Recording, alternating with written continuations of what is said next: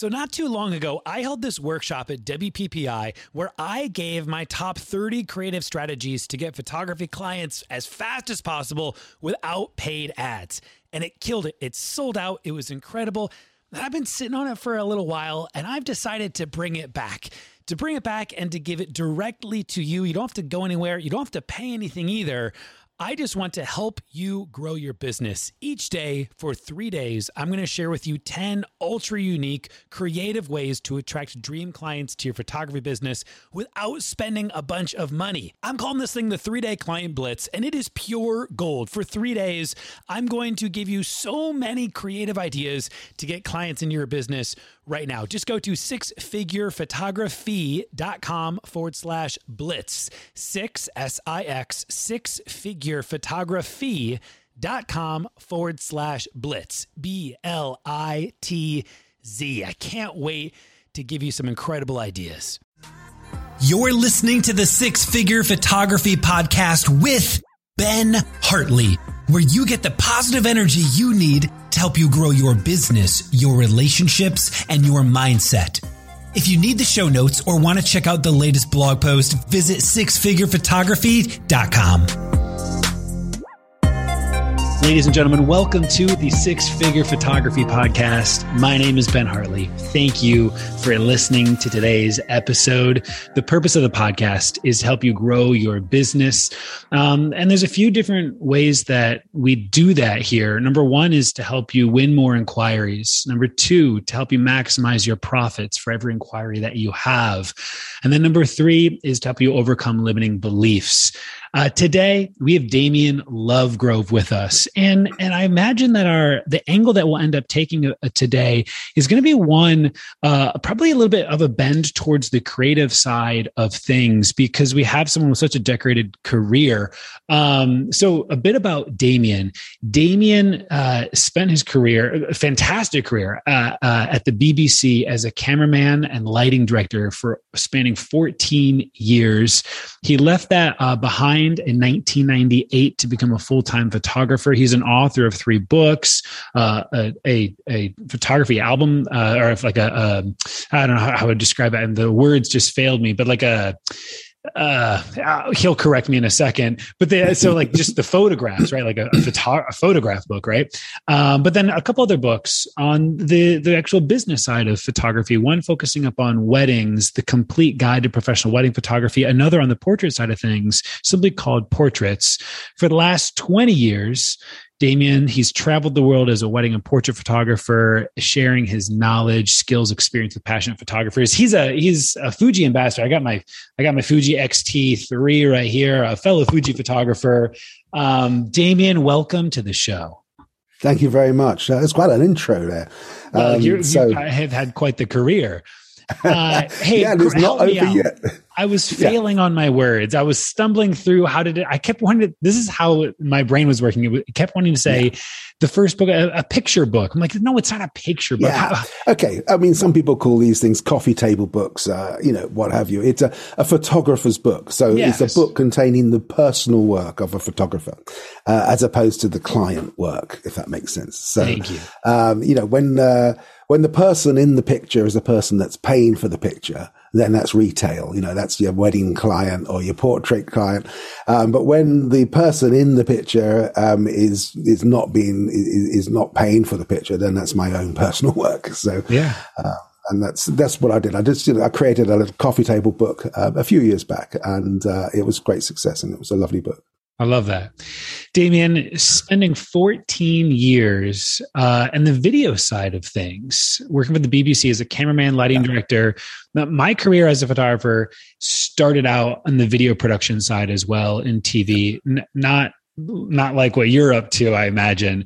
Tell me a little bit about how you feel like working at, uh, on your craft from the video side at that kind of production value kind of shaped as you stepped into more of the like b2c side with weddings and portraits. How did that kind of shape you? Yeah i think um, the most important thing i carried through from the, uh, the, the video side and the and the TV production um, was the artistic element, and I think that's hopefully what we're going to sort of discuss a little bit today about the creative side of things. Now, when you're filming a documentary uh, or a, a movie, um, you, you work every frame for six months of sh- shooting. Every frame is shot at the same aperture.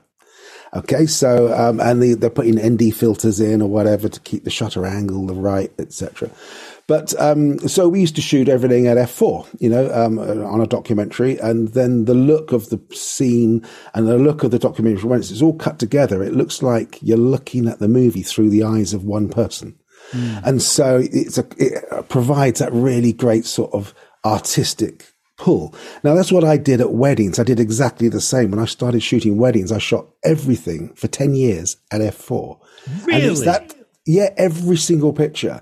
And we used to shoot a wide shot, which is your establishing scene, and then go for close up, close up, close up. And it's that rhythm. And then you turn the page of the album, and now you're with the guys. And it's a wide shot of the guys, and then it's a close up, close up, close up. The rings on the table, and the, the speech, um, and the buttonholes being done up, or the ties being done. And then you turn the page, and you're back with the girls. And, you know, it's the bridesmaids getting ready, doing each other's dresses up, and having fun.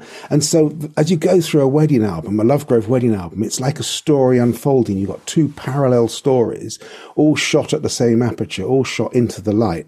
No sky in any of the pictures. Uh, you know, very, very rigid in the terms of the style and the strategy that we're shooting. And so the whole finished album looks like a, it's an eloquent body of work, which has, it's, it's, you know, has that sort of, um, it's self-supporting and it's it's of a style. And I think sometimes those little traits that you get from uh, learning about shooting movies, um, you can bring those into the stills as well. You know, mm. when all the actions uh, positive and good, it's ru- running left to right through the frame, um, and when the action is uh, a little bit edgy, it's running right to left through the frame. It puts that the viewer into a slightly different feel. And I can work the same way often when looking into the pages of an album or getting someone to look out of a, out of the frame with a forced um, look of the, and he just puts a bit of tension into the picture. Mm. So we can use those same traits. And I thought that was quite a good opportunity to go from video into stills. So I, I want to make sure I understand this. So what you're yeah. describing is when you're at the BBC and you're filming a documentary, this is over a period of months that you're filming. And so to yeah. create a cohesiveness behind the yeah. footage, you shot everything at the same aperture so it would feel in line, even though they're months apart. Is that what you're saying? Yeah. Oh and yeah, absolutely. That and all the tracking shots that were all had the same pace. Yeah. The same movement, the same feel, it's the same mm. There's the same energy. Now that can change when the the mood or the drama in the scene needs to be uh, altered or you know increased, but that's often done with the cutting rate. So the cutting rate is faster when mm. the heart rate is supposed to go up, you know, in the viewer. Um, and so the, the, it's done, that's sort of done in the edit, but the, the look the mm. cinematography and the style and the grading and everything has got a con- has got one style, one aperture mm. on the lens, and so we just shot everything at f4. It's easy, you know. We didn't have a standard lens; it had a wide angle lens and a tight lens. Hmm. Okay, so you have a wide a wide lens. It's, it sets the scene. Those are the hardest shots to take, by the way. The shots with a wide lens because you've got the the carrier bag on the bed. You've got the TV in the corner of the hotel room that the bride's getting ready in. You've got the suits hanging on the back of the door. You know, yeah. you've got to try and then I go into a space, I clear stuff. I'm moving things from, I'm deciding, right, that I'm shooting into the light, into that bay window. So that's my zone. So while the makeup's being done, I'm moving things over to the other side of the room, getting rid of the tea and coffee cups or the champagne glasses, doing a bit of washing up, moving hmm. bags. And so once the makeup and, and things are done, I've got a whole zone I can shoot into that's clean, crisp, and looks fantastic. Um, and so, and it doesn't take many pictures. Once we're up and ready, you know, just to shoot a few frames of the bride, having, you know, we stage it all a little bit uh, with the with the makeup and the hair. Once once the makeup's perfect, you know, we can just get the makeup artist just to touch it up slightly. But you know, I don't bother shooting and before that point because the bride doesn't like the pictures anyway. So yeah, it's great to be able to shoot to sell, you know. So having your mind the type of pictures you want to take. Um, that way you can keep the camera in the bag for a lot of the day uh, and just make sure that all the other peripheries will be you're working on uh, so that when your camera comes out of the bag, you can be quick, efficient, uh, and have a good have a good shoot. So you mentioned something that I'm curious about. Yeah. You you said uh, as if it was just like a common thing. You were just you said it as if like, oh yeah, of course. you said no sky in any of the scenes, no sky in any of the photographs. Yeah. Is that just a stylistic choice? That's a signature of yours, it's, or is this? It's it, no, it's not a signature of mine. It's that's that is movies. You know, if you look at a movie, you won't see sky. You really, unless you're looking at, you know, watching a movie like uh, Australia or some Western going across the deserts and stuff. But generally speaking, everything's shot without sky, um, because sky is very difficult to, for continuity. It's also, when it's bright at the top of the frame, it draws the eye straight out at the top of the frame. So we don't put sky in the top of the picture. Hmm. Um, and that's just always uh, that's the character trait of uh, you know that's what you're taught as a BBC cameraman. You said they say don't put sky in your pictures. If if sky is part of the scene, you know you're doing a natural history show and you're out on a out on a boat and you're filming whales or something, you haven't got any choice because you're low to the ground and there's no opportunity. But as soon as you can get into a helicopter and you got everything changes, you know. So um, we just just don't like bright things at the top of the frame that just draw the eye straight out the top of the picture. Yeah. Uh, Man, so. F4, I'm trying to imagine what it would be like for me to photograph a wedding the entire day at F4. And I imagine this is where you got really proficient with off camera flash because I'm imagining how, how do you, how do you shoot these low light It's not that difficult. It's not that difficult. Okay. So it was more difficult when we are shooting film, of course, um, yeah. because you're having to change the backs on the Hasselblad or whatever, uh, changing your ISO up and down. You can't, you know, once you put, or if you put into your Nikon, you put a 36 roll of 400. Uh, well, I was shooting, I was shooting Neopan 1600, uh, black and white, and then rate, rating that at 800. Um, and uh, you're relying on shutter speeds being able to go up to eight thousandth of a second, uh, and then you know down to whatever fifteenth of a second. Shoot everything on a monopod, um, f4 into the light, into the light, no problem at all. I think the the, the key to it is um, understanding that at two, when I started with uh, the three classic primes, you know, the, the, the 2.8 wide, the wide zoom, it was a 35 to mm. 70 back in the day.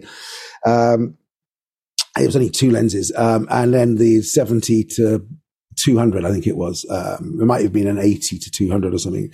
Um, it was either a wide lens or a tight lens. Those two lenses, they weren't very good at 2.8. They weren't, they just weren't really crisp. So mm-hmm. I used to work at, um, at f4 because that was better. But also when you're bringing a bride and groom together or, or a group of people at f4, you got a chance to get all the eyes in focus.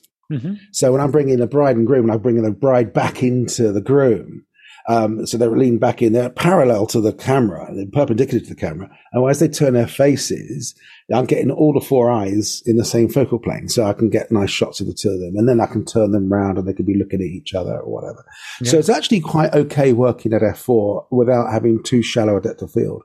Um, but you still got that opportunity to separate the foreground and the background. So you can mm-hmm. put the background out of focus and it might be on a, like a long lens, it might be the ki- the kitchens at the back of the building, you know, and you put the kitchens out of focus, you know, the or the the uh, you know, and it's not it's lovely. You can make it all look really lovely. You know, yeah. you put a long lens on a on a camera um, at a wedding, and you can just pull off individual shots. It doesn't really matter where you point it; it's going to look reasonable.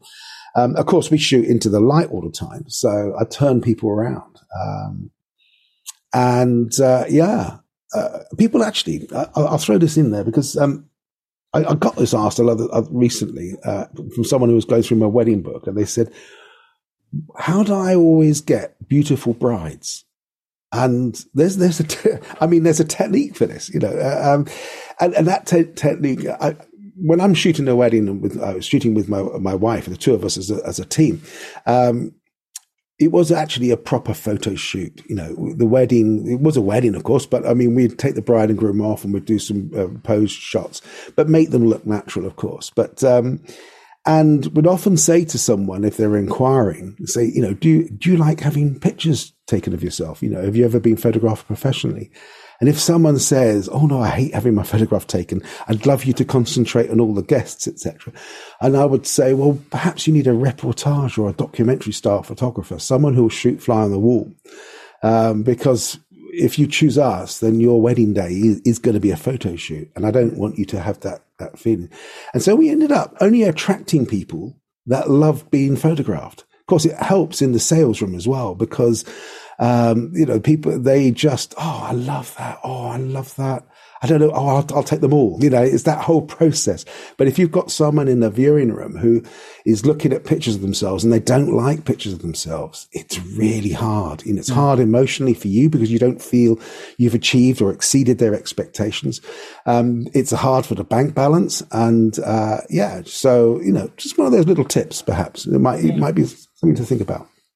When, um, so you're a Fuji photographer. And yeah. I'm curious if there was something about, um, yeah, I guess I'm just curious if there was something about uh, the Fuji brand that drew you towards it based off of your values, your your shooting style, maybe even your time at the BBC. Um, what? Why did you choose Fuji? I was just out of curiosity. Okay, so uh, I mean, I left the BBC way back. I mean, this is 1998. Um, mm-hmm. I've been using Fujinon lenses on the cameras, of course, on the video cameras, and they've been around for many years, and Canon.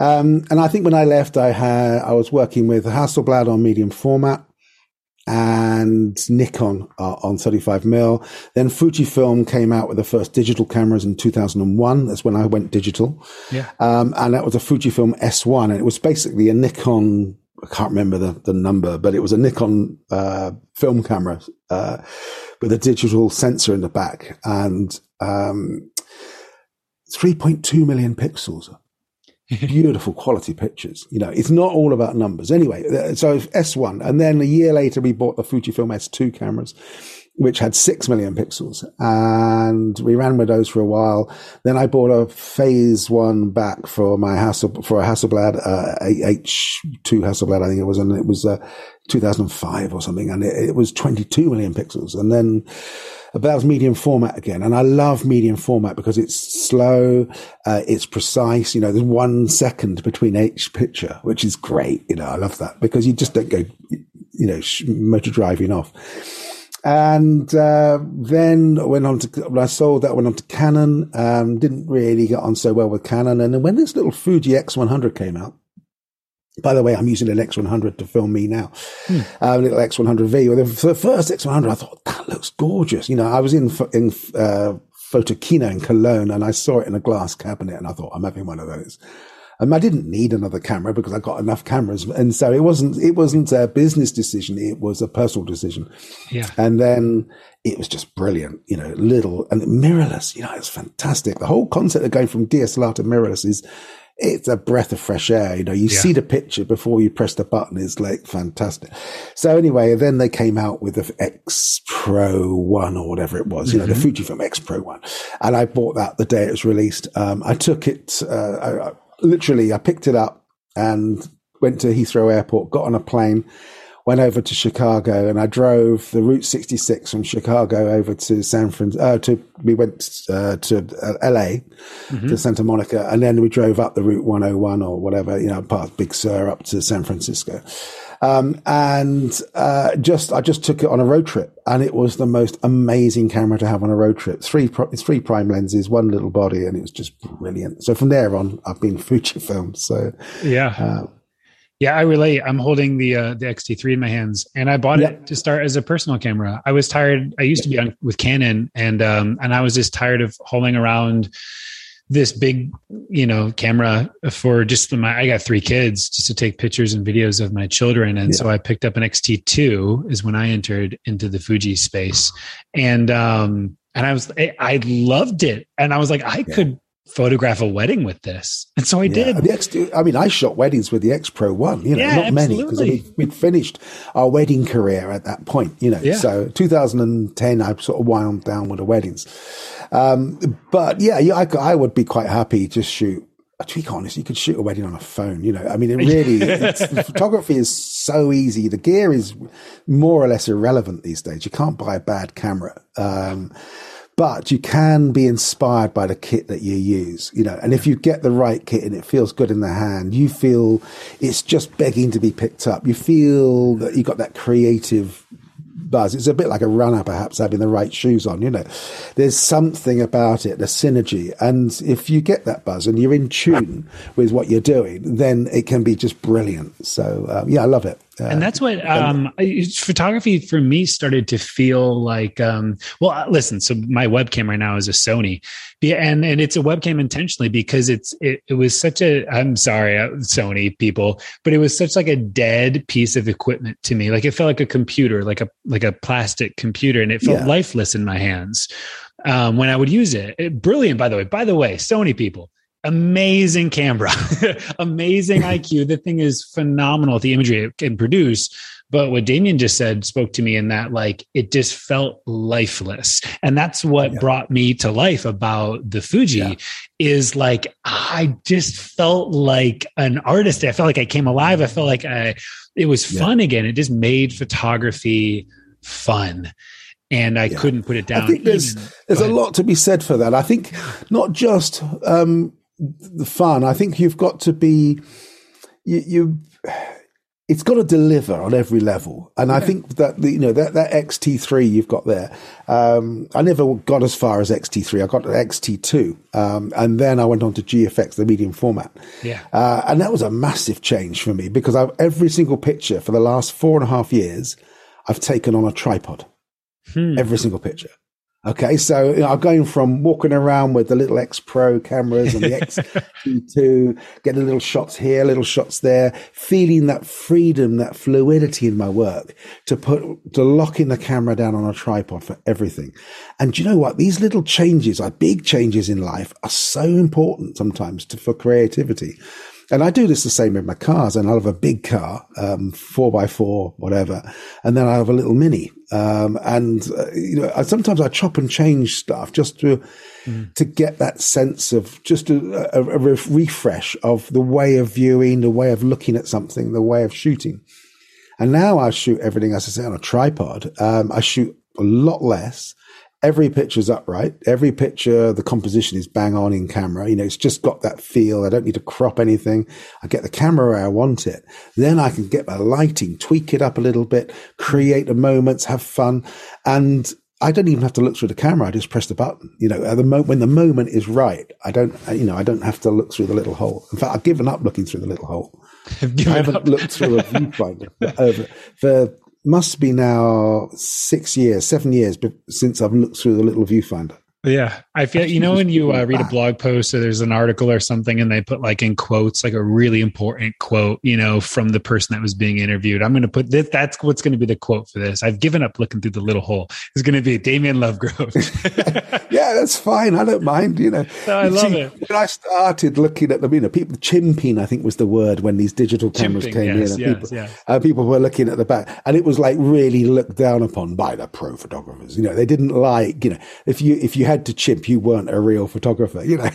Oh, yeah. and so the same sort of thing happens, you know, when I'm I'm just out there shooting, just using the LCD on the back, and it's quite bright. I can't really see much, and yeah, that's fine, you know. It's, and you know, when I first started doing that, I got a lot of criticism. And then the, the, people that were criticizing me were taking pictures on their phone, doing exactly that with their mobile phone. so, yeah. you know, uh, and it, you know how easy it is to shoot with a phone. You know, get the camera. If you wanted to photograph your food or whatever, anyone can do it because it's actually just straightforward and it doesn't photography doesn't need to be complicated you know as soon as you get rid of all the complications with photography it frees you up to be creative mm. And I've always found the best way to, to, to develop your style is to leave stuff out. You know, just take, I've, this last four and a half years, I've just used two lenses. Okay. So I've got a, a 32 to 64, which is equivalent on full frame of 24 to 50. Mm-hmm. And I've got 110 mil, which is equivalent of an 85. So I've yeah. just got the 85 and I've got a 24 to 50 zoom. And those two lenses, that's all I've shot in the last four and a half years. And I mm. love it because whenever I'm running workshops or I've got photographers with me when we're shooting them, it's always the question, oh, what lens do I need? And I think if you've got four or five lenses in your bag, before you've even taken a picture, you've got to start making decisions. Mm-hmm. Uh, and the easier, the, the, less decisions you have to make in life uh, with photography, the, the, the better. Certainly on the technical side, because you can concentrate on the artistic side. Yeah. So all I do is I walk into a space. I'm thinking, is this a wide shot or is this a tight shot? Wide mm-hmm. shot. Okay, I've got that lens on. Yeah. So in my camera bag, I've got one lens, and on the camera, I've got one lens. Yeah. How easy is? Oh, I love know? it. I have a, a similar, but maybe maybe you know I haven't quite as developed as far as you in that and that um so i tend to run around with on a wedding day. I just had a wedding here on sunday and 35 and 85 those are my two. Yeah. and then I, I walk in i'm like is this wide or tight? And because i yeah. i'm always thinking I'm the head photographer. I uh, I'm going to operate on we'll, we'll, call it the extremes. I'm not going to I'm not going to be in the average, which is the middle 50 millimeters, kind of like yeah. the average focal length. It's like, nah, it's fine. It's like right in the middle. It's expected. So, uh, but that's not me. I'm not going to produce that work. So I always have my second shooter. I'm like, hey, yeah. you're going to be on the 50 all day. I want you to get safe, average, expected and I'm going to go and I'm going to push the boundaries. I'm going to try to figure out how to make something either really far away and really wide and big, or I'm going to get really in close and um, and then I, I have them kind of produce the safe stuff. Yeah. Um, I mean, there's a there's always an advantage of working with those two lenses. Of course, mm. you've got obviously you've got all the wide and the tight elements, but you, you do have to move. Uh, and as soon as you've got a zoom lens on the camera, you can become quite lazy, especially at a wedding. Um, and if you want to get a really nice compression in a picture, um, you know, if you've got two people in front of you and you want to take a picture, it's easy just to zoom out until they're both in the frame and you take the picture. And of course, then you've got a bit of sky in the back of the shot and you've got a lamp post you didn't need and you've got the, and you've got someone sort of walking through the back of the shot. But if you, if you're on that tighter lens, that 85, and you step back and you, to get the nice shot, you make the effort the pitch mm-hmm. is so much better. The reward is so much there, much better. So, yeah, yeah I, I, mean, I'm all for that. I, the role of the second shooter, though, I think that is um, that is interesting because some photographers, especially ones that like to capture the action, um, like reportage or what have you, they often let the second shooter do the group shots and they do the formal stuff. You know, the signing of the register, the coming down the aisle or whatever. Um, and then they do the they do all the sort of arty stuff, you know, shot from the side between the, the behind the people, you know. Um, personally, I like to shoot everything myself if I can. And yeah. I, but when we were shooting weddings, my wife used to be with a bride and do all the bridal stuff. Mm-hmm. And the advantage of that is that the brides they don't want some old bloke floating around when they're getting dressed and stuff. So having a woman there is amazing. Um, and so I, I also I was dead happy because I was like I was on the golf course with the guys, and we'd go to a pub and we'd have a few pints and have a little bit of food, and all everyone else would arrive with the buttonholes. I, I quite like the lad thing, you know. And I'd go behind the bar and I'd get shots of them, you know, wait, you know, with their drinks, with their Guinness or whatever it is, and I quite like that involvement. Also gave me the opportunity to connect with the father of the bride, the brother yeah. of the bride, you know, this sort of thing. Um, and so, of course, that helped a lot when we come to do the groups. So um, it's really useful. Yeah. Yeah. Anything that um, my take on it has been anything that is uh, has less personal um, connection or personal touch, I have my second photographer do. So I don't photograph any details in the morning, any dress shots or shoes or anything yeah, like yeah. that. I just want to spend all my time building, like you said, those relationships, the connection with mom, yeah. dad, bridal party. Um, and then that kind of trend continues throughout the, the day. Anything that is uh, relational, I'm going to prioritize uh, as the head has been kind of my approach. All right, podcast listeners, we're going to take a quick pause here in order to give a thank you to the supporters of the SFP podcast. Because if you're listening, it likely means that you have a small business or you know someone who does. And if this is you, you are wearing far too many hats. And some of these hats are amazing, right? Like being a photographer, but some like filing taxes, running payroll, not so great. This is where Gusto comes in. This is the solution, you guys. Gusto, G-U-S-T-O, Gusto Gusto makes payroll, taxes, HR actually easy for small businesses. I used to be on like an old school payroll processor from like 1982 and it was terrible. Gusto now has fast, simple payroll processing. Uh, this is the really cool thing. They automatically pay and file your federal, state, and local taxes so you don't have to worry about it. Um, they make like, like W-2s, sending out 1099s, uh, incredibly easy to run. You guys, those old school clunky payroll providers, the one that I was on that I just left, uh, they just weren't built for the way that the small modern business uh, is meant to work, but Gusto is. You guys, no joke. I got really excited because I switched to Gusto before they contacted me, uh, to come on as an advertiser. I'm like, this just makes sense. I actually use this thing. Um, the really cool thing too is everything is online, like the ability to sign, store, and organize all the employee documents. It's all online. It's all in one place. You guys let Gusto wear one of your many hats. Uh, it gets better because for you podcast listeners, you get the first three months free when you run your first payroll. Try this demo out for yourself at gusto.com forward slash photo. Uh, that's gusto.com, G-U-S-T-O forward slash photo. It all starts with the click of a shutter, an instant, a moment captured that can last a lifetime if you know where to save it. SmugMug Source is the latest addition to your photography toolkit. Now, every photographer of every skill level can manage, store, and organize every photo, including RAWs, from any device to ensure no moment captured is ever lost. SmugMug Source uses powerful search technologies and organization tools so you can spend less time managing photos and more time taking them. With SmugMug's near 20 year experience in proudly protecting billions of photos, Source makes SmugMug a truly end to end photography platform. Head over to smugmug.com forward slash source now to learn more and start your free trial. No credit card required. That's smugmug.com forward slash source. SmugMug Source. Every photo, every format, everywhere. You yeah. mentioned at the start, actually, before we started recording, you said something, and I wanted you to uh, maybe uh, unpack it a little bit more for okay. us on air. Um, you said you discovered that people don't um, they don't need to know how to shoot weddings. As you were getting out there and, and helping to train photographers, you realized that they didn't yeah. need to learn how to photograph weddings; they needed to learn how to use light. Could Absolutely. you share a little bit more about that? Yeah, of course. I think you see, a lot of people, uh, you know, when they get to the point where they're starting to shoot weddings, uh, they can, if they're mature uh, photographers uh, in their uh, in their internally, they can shoot weddings from early twenties.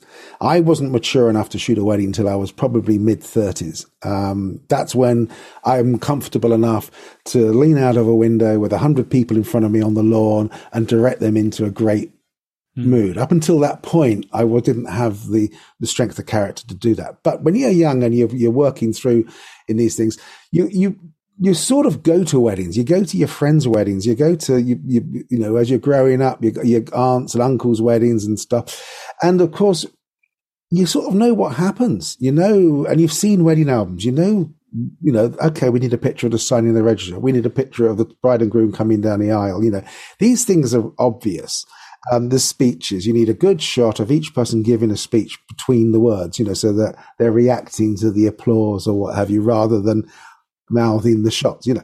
So these things are quite straightforward. And although when I produced my wedding book, um, I started uh, running workshops on how to shoot weddings, mm. and I felt I was teaching people stuff they sort of knew, but it clicked. Actually, they didn't.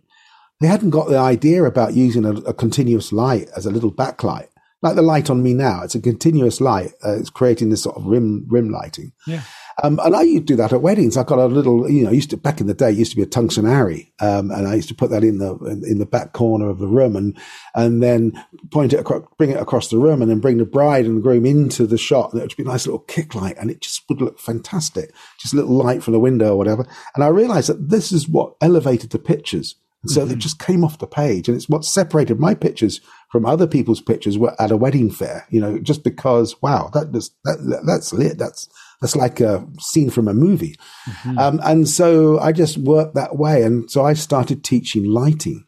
Mm. and uh, teaching people how to use light. And uh, it was quite a, you know, quite a, a, a, wise thing to do at the time because it was another whole career. Mm. But what I will say before I, I, move on is that back in the day, I produced 2008, I think it was, I made a video. Um, my, my business consultant who, who, was looking at these workshops I was doing and he always told me to go into lighting.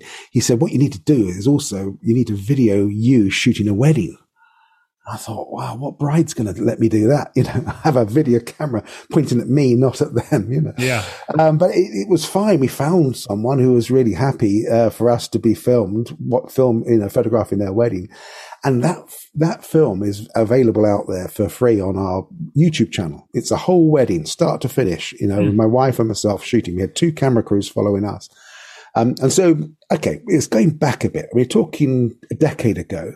But I think a lot of the, the strategy, the way you see me shooting, the way I'm working with the camera, camera in one hand, flash in the other, um, and, and the, the, the, way I'm shooting the close ups, the way I'm lighting people and working with the light, I think it's something worth looking at. So if you dig out Lovegrove training on YouTube, um, and then look for the big day, the Lovegrove way, that's actually a like two and a half hour video of us shooting a wedding. So, you know, it's, it's possibly worth, it might be of interest to you, you guys. Yeah, no, it's awesome. Thank you for sharing that. Um, you mentioned camera in hand, flash in the other. Oh yeah, this yeah. is something that I do, and I haven't seen very many uh, others do it. And so I'm like, oh my goodness, are you? So I only pretty yeah. much do it at a certain point of the day. Uh, is when I when I use that technique. I'm curious when when does that technique come out? Uh, I use it. I use it all the time when I'm. You see, when you're in a, quite a dark environment, Mm. It's all very well cranking the ISO up and, mm. and getting a sort of a grungy look, but you find that like the the sort of the color of the shirt or the the lining in the waistcoat looks a bit dirty or grungy. It doesn't have that lovely crisp look, and the, the flowers look a bit ill. But if you pop a bit of flash in, it just lifts that. Now, yeah. the light on you now, you've got a light at about sort of 30 degrees coming in. Mm-hmm. And as if you look off to your there, if you look off towards that light, we're looking, the camera's looking into the unlit side of your face. And that, that's art. Right. So if I, if you look back at me, if I'm shooting you, I've got my flash out here, full stretch with a little Stofen on. Do you remember those little plastic oh, yeah. things that go on the top? Yeah. and I've got my camera here and I'm just like, bang, get, get in the shot. And so I'm creating that angle and I'm still yeah. working quite close. Yeah. And you get that lovely look. And I look into the unlit side of the face and I'm lighting up key upstage. So, you know, getting that look like you've got now where your nose shadow is touching your cheek shadow. Mm-hmm. and, and so you've got that triangle mm. of light yeah. uh, enclosed. That, that's the kind of lighting I, went, I used to go for. Now, the lighting on me is very flat light, incredibly flat. In fact, what I've done, I've lifted the shadows, but I've got a very what I call central key. It's like a newsreader type key, but it's it's soft.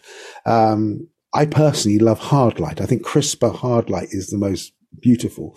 But sometimes when you're sort of communicating over low low bandwidth video, then softer light is actually more use. You know, it's it's a yeah. it's perfectly good. You know, so yeah. But yeah, so that's the Stofen and flash, and just work it, or just TTL, aperture priority, TTL, minimum shutter speed to mm-hmm. 60th, handheld, bang, bang, bang. You know, that was the system then. Um, yeah. I don't do it now, of course, because I'm not tight for time. um, and I love using lighting stands. And yeah, I mean, it's quite easy to put a flash gun, um, just rest it on top of a wardrobe for instance, or open a door a little bit into a mm-hmm. cupboard and just put the flash gun on the top there with a Stofen pointing up. Doesn't matter what way you point it with a Stofen, the light goes everywhere, you know? Yeah. Um, and then you've got, your that's your backlight then. So you can then sit, the, sit the bride on the bed, um, and, uh, then the light is coming from behind it. It just looks fantastic. Yeah. Oh, I love this. For for the podcast listeners right now, I must say this that Damien and I are recording this as a live video. And so a lot of the references Damien is making, uh, it's because he's looking, he's we're we're watching each other right now. And not only that, but there is uh, a mastermind group that I have of other photographers that are actually watching behind the scenes recording of this podcast early and maybe it's just be an important little note that if you're not a part of that group, you should come be a part of it. If you search Damien Lovegrove in that group, this video will pop up and you can see the reference that Damien has. You can see the backlight that he's done. Uh, uh, you can see that soft fill light that he has, that soft key rather. Uh, you can see the Rembrandt lighting that I have here. So just search Damien Lovegrove. If you go to benhartley.com forward slash mastermind, it'll drop you into that group. It's free. Uh, and you can just search for Damien's name and you'll see this video pop up. Damien. Yeah. Um, stepping into the world of off-camera flash and I, I feel like I'm, i want to bring this up because i imagine yeah. there's photographers that are listening to this right now wedding portrait that that um there's they're they're just beginning that journey they're they're entering into that phase of getting that camera off i'm sorry getting that flash off of their camera no yeah. longer bouncing no longer pointing no longer pulling the flag up all the time and yeah. playing with putting it on a stand and controlling it and um and i was curious i know that we don't have the visuals here and so i understand this will be a yeah, challenge when we're talking about flash but i was curious if you had any thoughts or tips for the photographer who's just stepping into off camera flash uh, yeah. to help them find success as they're taking okay. that flash off the camera yeah. Okay. So the first thing, really, the flash should probably never have gone on the camera. Um, it should so, never have gone yeah, on the camera. yeah, exactly. I mean, the thing is, if you were going to light someone and, and make the light look good, yeah. you know, it's never going to come from in front of your face. You know, this is the this is the key. You know, this is important to know.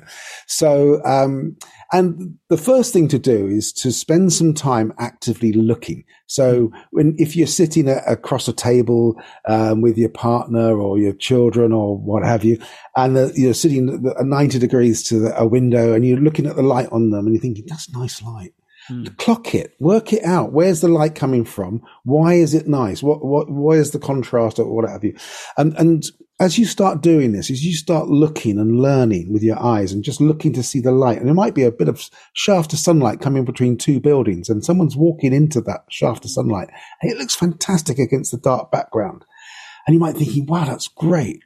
But how do, what, what makes that light great is probably the fact that it's hard, really crisp, hard sunlight and you've got that lovely contrast separation. So the background's in the shade and it's dark and it's sort of murky. And then you've got this lovely bright environment. So think, clock that. So what I do is I get the flash with a Stofen on. That's a hard light source, but it's going in all directions. The little cap on the flash doesn't make the flash any softer. All it does is change the direction of the hard light. Um, so I'm working with hard light. And if you take the flash power up, of course, you've got to bring the exposure of the shot down. And what that means is that background comes down. So, um, what, you know, with a, with a more power in the flash, the, uh, the contrast is higher. And if you take the flash power right down, then the contrast is lower. And it's literally like working with a torch, you know, to make the torch bright, then you've got to make the shot darker. And then the bit that's not lit by the torch is dark. You know, the background is, is black. You know, you make, with flash, you can make a picture look like it's taken at night under a street lamp. Mm-hmm. Or it could be just a little hint of light. You know, back in the day, we used to, people used to use the words, things like fill flash. Hmm.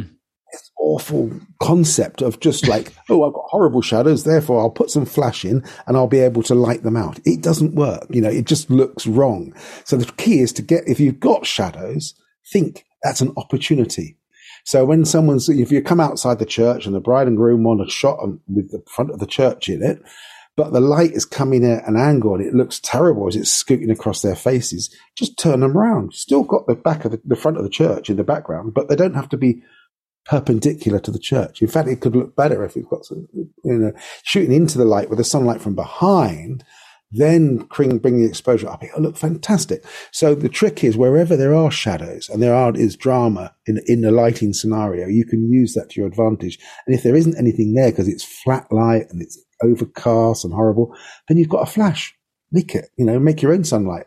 Mm-hmm. Um, it's really, uh, it, it's actually, I think the problem is when you switch a flash gun on, all the numbers and ratios and F numbers and groups and channels and TTL and HSS and all this stuff is flashing at you. And you're thinking, oh, I don't really understand it all and focal plane and stuff if you can get beyond all that stuff and just think of it as a flash with a you know, a volume control, which is basically a manual. Yeah. Work, put it in manual. Work it.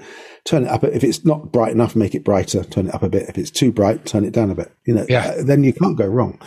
Yeah. Um, you just, it's free. You know, this photography malarkey, we can put a flash on a camera, put it into the kitchen, photograph the cat and try different settings and work out, understand how to make the picture high contrast and low contrast.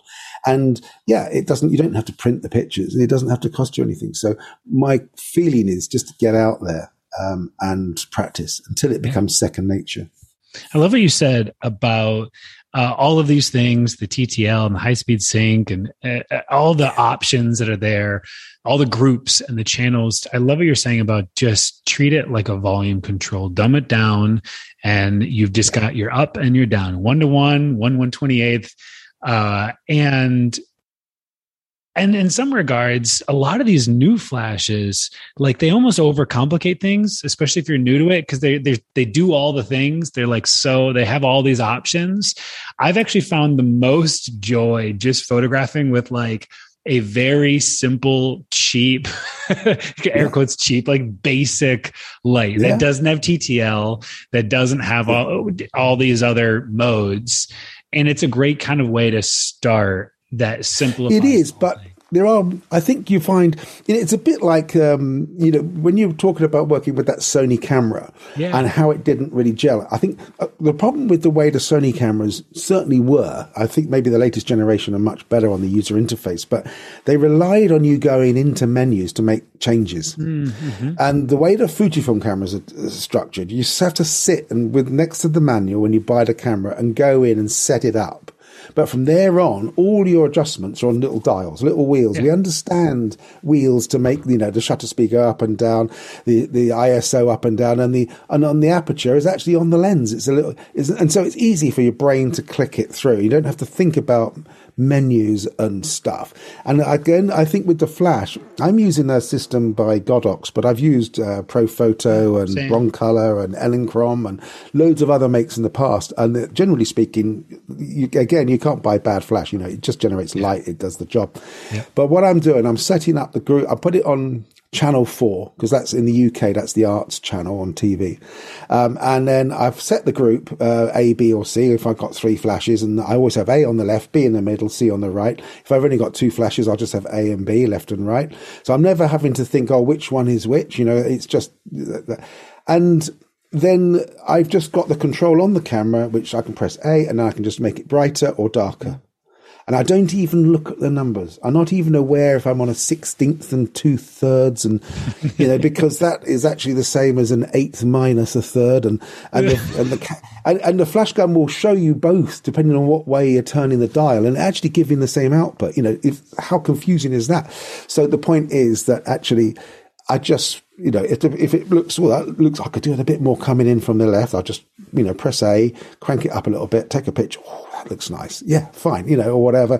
Um, and then I'm ready to go. Uh, but I think the key is to get your lighting and your stuff sorted before you bring everyone else in, yeah. you know. So if you're at a wedding, set up a light, go up into the bride's bedroom, um, take a light, take a light, put it on a stand, get the, your assistant to sit on the corner of the bed or a dressing table or where you want them to stand, and take a few shots until you're thinking, actually, I've got the balance right now. Mm-hmm. Then you can wander down, bring the bride and groom up. Oh, just sit here, that'll be fine. Just into there, take a picture. It looks effortless all the head scratching's done and it's out the way. So it's like the swans paddling underneath, but it looks calm on top.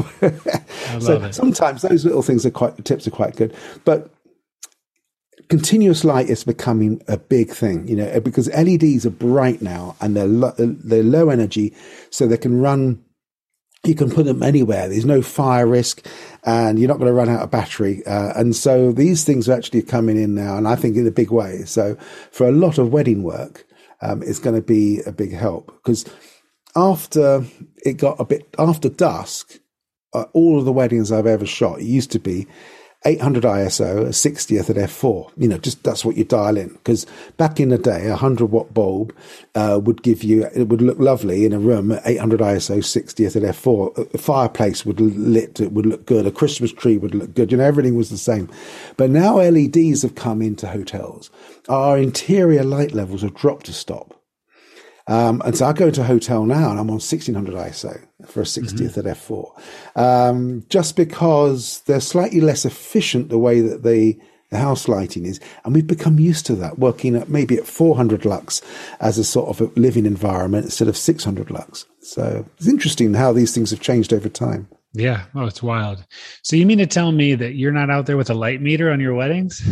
I know I've never used a light meter. I don't use a light meter. I haven't I'm used just, a light meter. I don't either, nor do I recommend it. 2001, you know, uh, because the thing about a light meter is it doesn't understand. If you want to, if I'm taking a picture and I want it to look dark and moody and I want it to have a certain feel about it, how am I going to dial that into a light meter? You know, if you go and meter the light, it's going to make the picture look accurate, you know, and everything's going to look average, mm-hmm. um, average luminance, uh, and it just doesn't work. So the trick is to you know, don't, I get it in camera. I don't think, oh, well, I'll just expose that in the middle and I'll hold the highlights back and I'll deal with that in post. I just do it in camera. Mm-hmm. Um, because you haven't got, when you're shooting weddings, you don't have the time for post production. You know, it's one, one minute a picture. Okay. Um, in, in Lightroom and that's it. You know, that you can do a whole wedding in a day, 300 pictures. That's, uh, five hours and that's one day of editing. You know, by the time you've had a couple of beers at lunchtime and you've got coffee in the morning and a little chat with with uh, your PA in the afternoon, and then you've got to switch the match on later. You know, five hours is a day's work, and it's an entertaining day's work. I mean, you can get a wedding done without it being a slog. You know, um, that's 300 shots edited, looking great, and it, it works if you've, you know, mirrorless is big advantage because it means that you're not taking, you're not pressing the button when the picture's too dark or too light. You know, you make your adjustments before you press the button. So as you look at the whole set, it should just look right. Um, and, uh, yeah, so it's quite quick. I love this. Anyway, that's that's my. This is great, Damien, dude. We could talk all day on this stuff. Um, but now I, have got to I've got to end this po- this podcast so I can go watch that video on YouTube. hey, where can people find you online? I'll make sure to get that link to the, yeah. the to the video. YouTube's the best place. yeah, YouTube so is the best. I've got a, you know I've got a few subscribers on there. Um, I've got a few videos. Um, look what look at the recent stuff. You know, I, am really bad at managing my YouTube channel, so I don't pull back or pull off the older stuff, um, and I enjoy it. You know, there's a there's a video on there for um, Speedlight Mastery. That's all in TTL. So if you're into your TTL off camera flash, Speedlight Mastery is the video to watch. Um, it's had over a million and a half views, you know, and it's got a lot of thumbs up. So uh, it's worth looking at. Um, if you want to come on a workshop or a holiday and have some fun and try and, you know, uh, offset it against your tax, then lovegroveadventures.com. Uh, uh, if you are interested in my style of photography and you want to learn about the way I use light and the way I shoot Hollywood work or boudoir or how I shoot Lovegrove nudes, then I've got a book called Portraits, um, which was mentioned earlier. And it's literally about the style of shooting and the, the way I communicate with people and the way I light them. So everything I know about photographing a portrait is in that book. And that's lovegroveportraits.com. So, um, and then my blog, um, Pro Photo Nut. Uh, and it's just that's Pro Photo is in, correctly spelt with a PH in the middle as opposed to FO, you know. Um, and everything I've done in life is sort of there. Um, I started that in 2007, and so it's sort of carried through. Um, there's good search uh, function on that, so you'll find my the shots of my Route 66 journey, for instance. The first set of pictures I shot with the um, with the X Pro One all those years ago, um, and it's called Sign of the Times. And I just did a whole journey right across America, looking at the old signage and the the textures and the and the rust and the stuff. So it was brilliant. But anyway, I, again, you know, that's one of those things. If you're going out with a camera, have a project in mind. You're making a journey. Think about narrow down what it is you're looking for because otherwise you won't be able to see the wood for the trees. Mm. You know, if you're just everything in as you're driving into LA, everything is just so busy. There's signs everywhere. There's cars. There's traffic. There's people on the sidewalk. There's vendors. There's so much going on. If you're just concentrating on street vendors and you're just doing a whole collection of pictures on street vendors, it's brilliant. It's easy. You instantly know what you're looking to photograph. Mm. Um, and so I would say just try and narrow things down uh, in your mind before you press the button. It piggybacks um, off of what you were saying earlier. The the creativity found in limitation and how you've discovered that through limiting down your lens choice and yeah. in the same way limiting down what is the the purpose of the session what is the subject what is the yeah. purpose what's the feeling what's the story yeah I love that. I'm going to take that to heart actually. For uh, we're going to we're going to rent an RV here uh, in a couple weeks, two weeks. Okay. Uh, take my family for a few days, and I think I'm going to think about what is the uh, what's going to be my assignment, what's going to be the story that I'm going to tell, rather than I'm going to document everything. I, would like to get a little bit clear. Um, I appreciate this, Damien. Yeah. Well, thank you. Thank you for coming on uh, today's episode with me. I appreciate this conversation and I can't wait for everyone to get a chance to dive into the content that you have for them. Thank you, Damien. Thank you very much. Might be my pleasure. Podcast listeners, uh, thank you for tuning in uh, to today's episode talking to Damien Lovegrove. Uh, please do yourself a favor, take a look at uh, his website. If you're unfamiliar, I imagine very few of you aren't, but if you're unfamiliar, uh, if you hop over to his website, the work uh, it'll just connect all the dots. Everything that we've been talking about today, you're going to go to the site and you're going to be like, oh, dang, okay, I'm starting to connect. I'm starting to get it now. And so this is a real treat to have Damien with us today. Podcast listeners, thank you again for tuning in. Uh, I can't wait to see you in the mastermind group where you can see the, the lighting that Damien was describing. Otherwise, we'll see you in the next episode of the Six Figure Photography Podcast. Keep showing up.